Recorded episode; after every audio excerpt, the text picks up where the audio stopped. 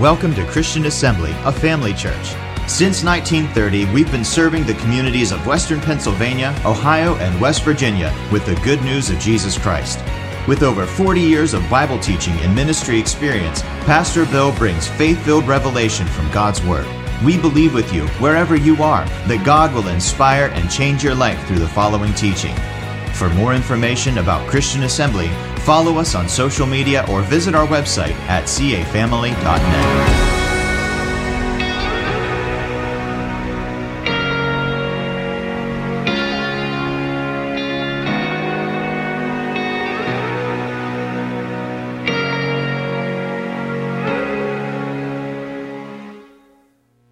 during these services, at least right now, we want to share some snippets from the Word, some things that God is laying on my heart to really to present, to give to us, that we can act on. And tonight, just uh, this kept coming up in my spirit, and that is take what belongs to you by force. Jesus finished the work on Calvary. He paid the price. We call it the finished work of Christ. He's done it all.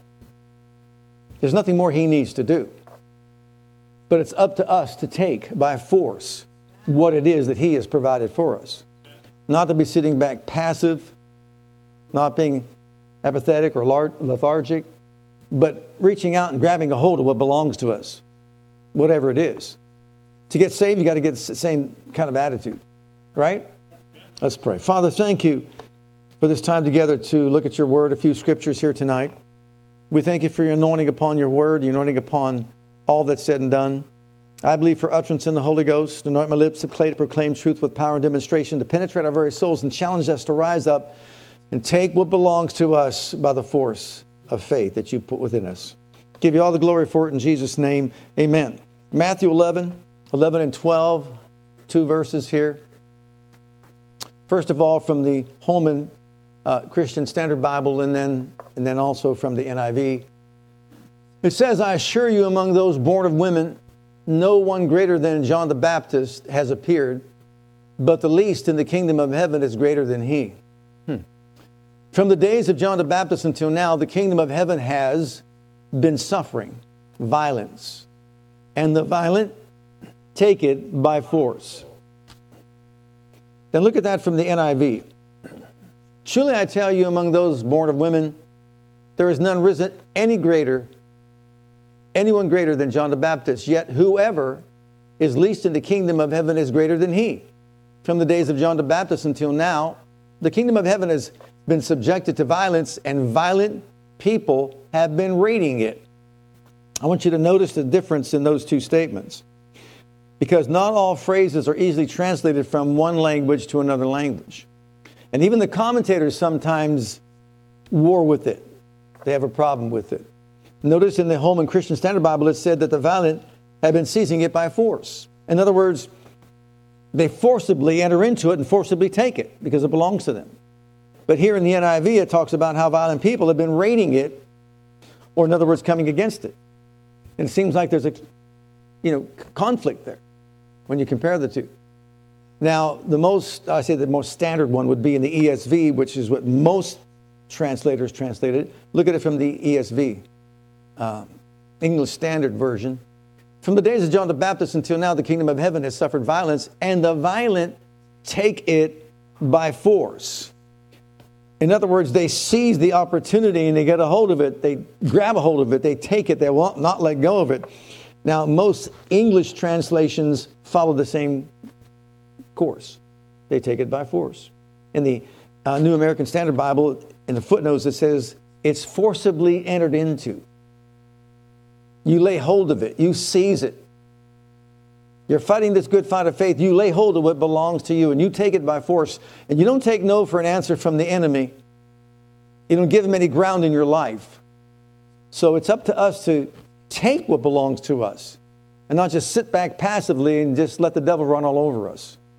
And I'll tell you what, it's going to take something on the inside of us to rise up and just say, enough is enough. Enough is enough. I'm not putting up with this any longer. For every temptation, God's made a way of escape. There's a way of escape. I'm going to find it. I'm going to get a hold of it. I'm going to grab. I'm not going to let go of it. I'm going to rise up above it. whatever the need might be.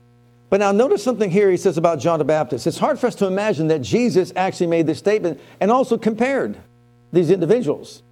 He's saying of anyone born in the world up to John the Baptist, no one's greater than he, than John the Baptist. And I think about someone like Abraham, Isaac, Jacob. You think about Isaiah, Jeremiah, Noah, Shadrach, Meshach, Abednego, and think about David. And the list goes on and on about all these patriarchs and all these prophets of old. And Jesus says, Not one was greater than John the Baptist, but he that is least in the kingdom of God is greater than John the Baptist. What a comparison.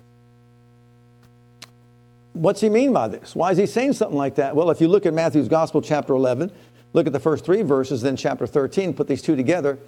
It came to pass when Jesus made an end of commanding his 12 disciples, he departed thence to teach and to preach in their cities. Now, when John had heard in the prison the works of Christ, he sent two of his disciples and said unto him, Art thou he that should come, or do we look for another?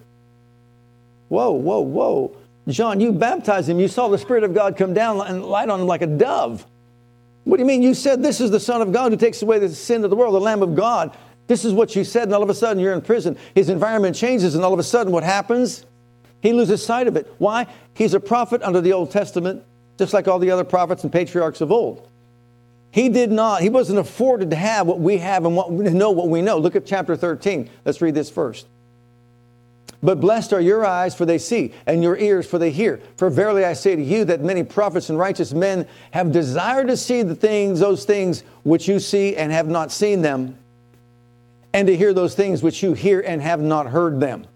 In other words, all those prophets, all those patriarchs, all they could do is just see a, a say something pointing to the future of it, but they couldn't experience it. They couldn't experience the reality. They couldn't walk in the light of it. They couldn't embrace it because Christ hadn't died yet. He hadn't shed his blood yet. He wasn't raised from the dead yet. And so, what Jesus is saying, this, as great as anybody has been in the Old Testament, if you come into the kingdom of God, you are greater than them all. Why? Because your eyes see it, your ears hear it. What is that? The gospel message. They didn't see Christ suffer. They didn't see him die. They didn't see him rise again on the third day. They didn't see, they weren't there on Pentecost when the Spirit of God fell upon them and they were all filled with the Holy Ghost and fire and went about proclaiming the truth of the Lord. You see, John even kind of teetered a little bit, didn't he? Are you really the one that should come? Because he didn't have what we have. We're on this side of the cross. He was on that side of the cross. The least in the kingdom of God has been empowered by God, given the power of attorney to use the name of Jesus that's been exalted above every name in heaven, earth, or beneath the earth. See, they didn't hear this message. You and I know this message. We know he was raised from the dead. We know he said, I'm he that was, I'm alive, I was dead, but I'm alive forevermore. I have the keys of death, hell, and the grave. We know he's the one that says his name was exalted above every other name, and he is the worthy lamb, the only one worthy to take the book and loose the seals thereof. So no matter what, greater is he that's in us than he that's in the world. But it takes a bold faith to rise up and just say, you know what? Enough is enough.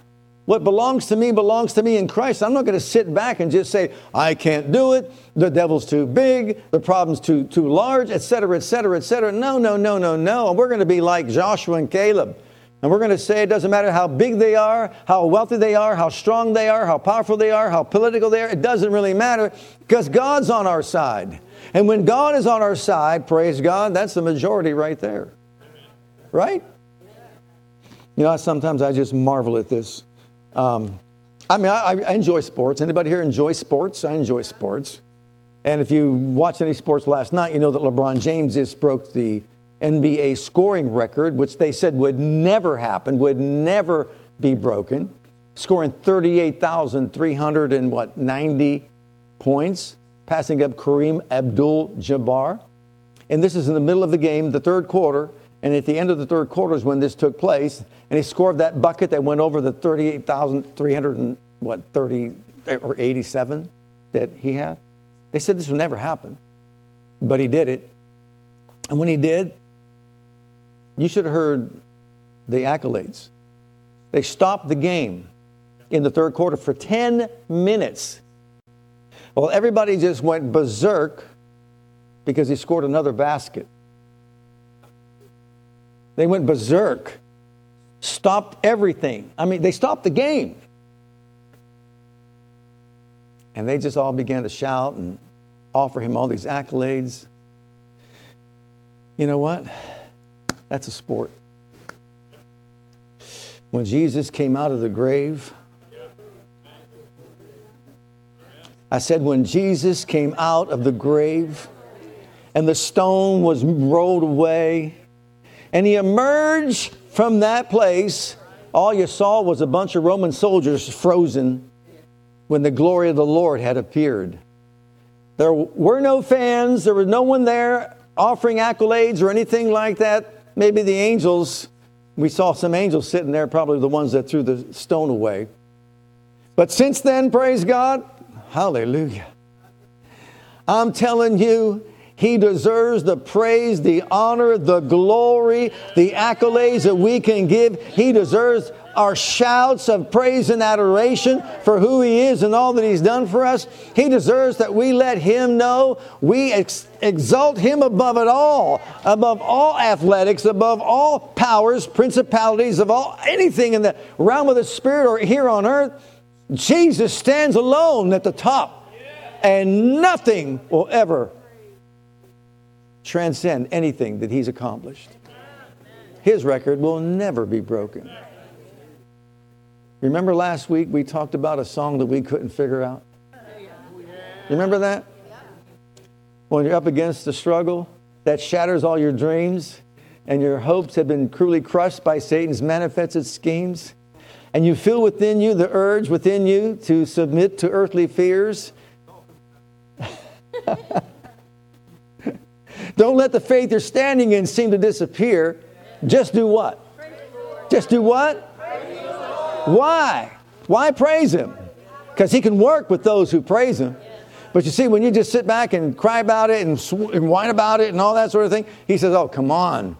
Don't be like the 10 spies that say we can't do it, we can't do it, we can't do it. Get on board with Joshua and Caleb and start saying something like this I'm 85 years old, I'm as strong now as I was then. I'm ready to do battle for the Lord. I'm going to praise Him, praise God. You ready for it? Listen to the words of the song as we play it. Yeah, we got it.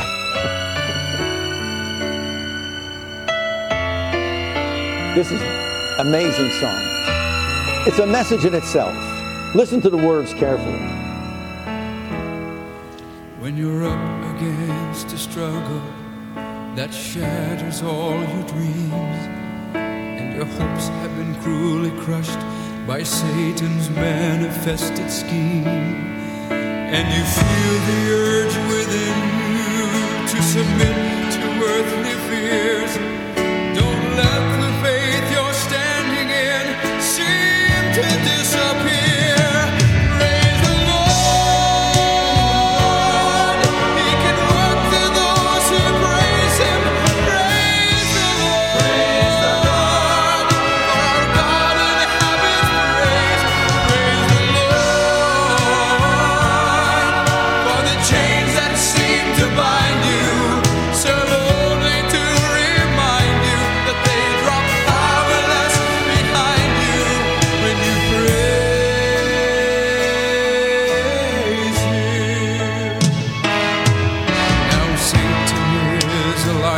liar. He is a liar. And he wants to make us think that we are paupers when he knows himself He knows we're children of the King. So lift up the mighty shield of faith, for the battle must be won. We know that Jesus Christ is risen,